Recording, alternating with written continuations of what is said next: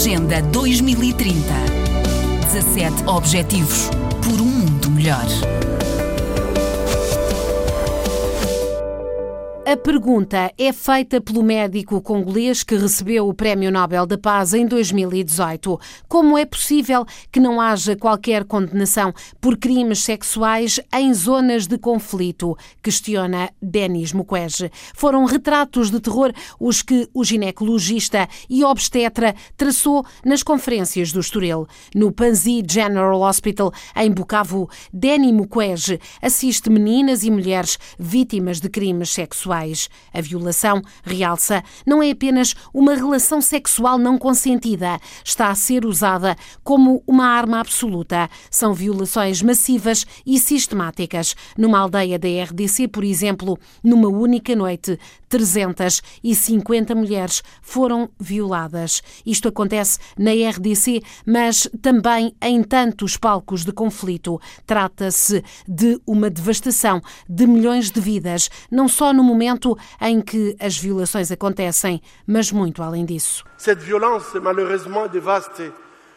les vies de millions de femmes dans les sociétés en conflit et en sortie de conflits, mais aussi malheureusement après les conflits on peut très bien voir que les conséquences des violences sexuelles se poursuivent e pendant longtemps. Danny Mukwege falou de mulheres com os órgãos genitais destruídos por objetos cortantes, por armas de fogo, queimados ou regados com produtos tóxicos. Quando vê estas vítimas, sente que lhes foi negada toda a humanidade. Quando je vois les victimes de violences sexuelles, la situation dans laquelle elles, elles arrivent psychologiquement, elles ont vécu le déni de leur propre humanité et ne se sentent plus du tout euh, être considérées comme des êtres euh, humains ao mesmo titre que les autres. Necessitam estas vítimas de se sentirem seres humanos e de serem consideradas como tal, e desabafou. Esta, como tantas outras formas de violência contra as mulheres,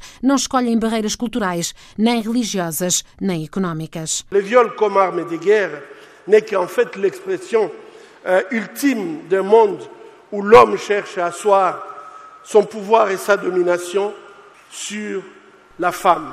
É uma violência que diz respeito a todos e todas e é urgente que a Justiça Internacional lhe dê uma resposta firme. Para além de reconhecer, como já acontece, a violação como crime internacional, é urgente que haja de facto condenações, afirmou o médico, que é um dos maiores especialistas do planeta na reparação e tratamento de danos físicos provocados por violação.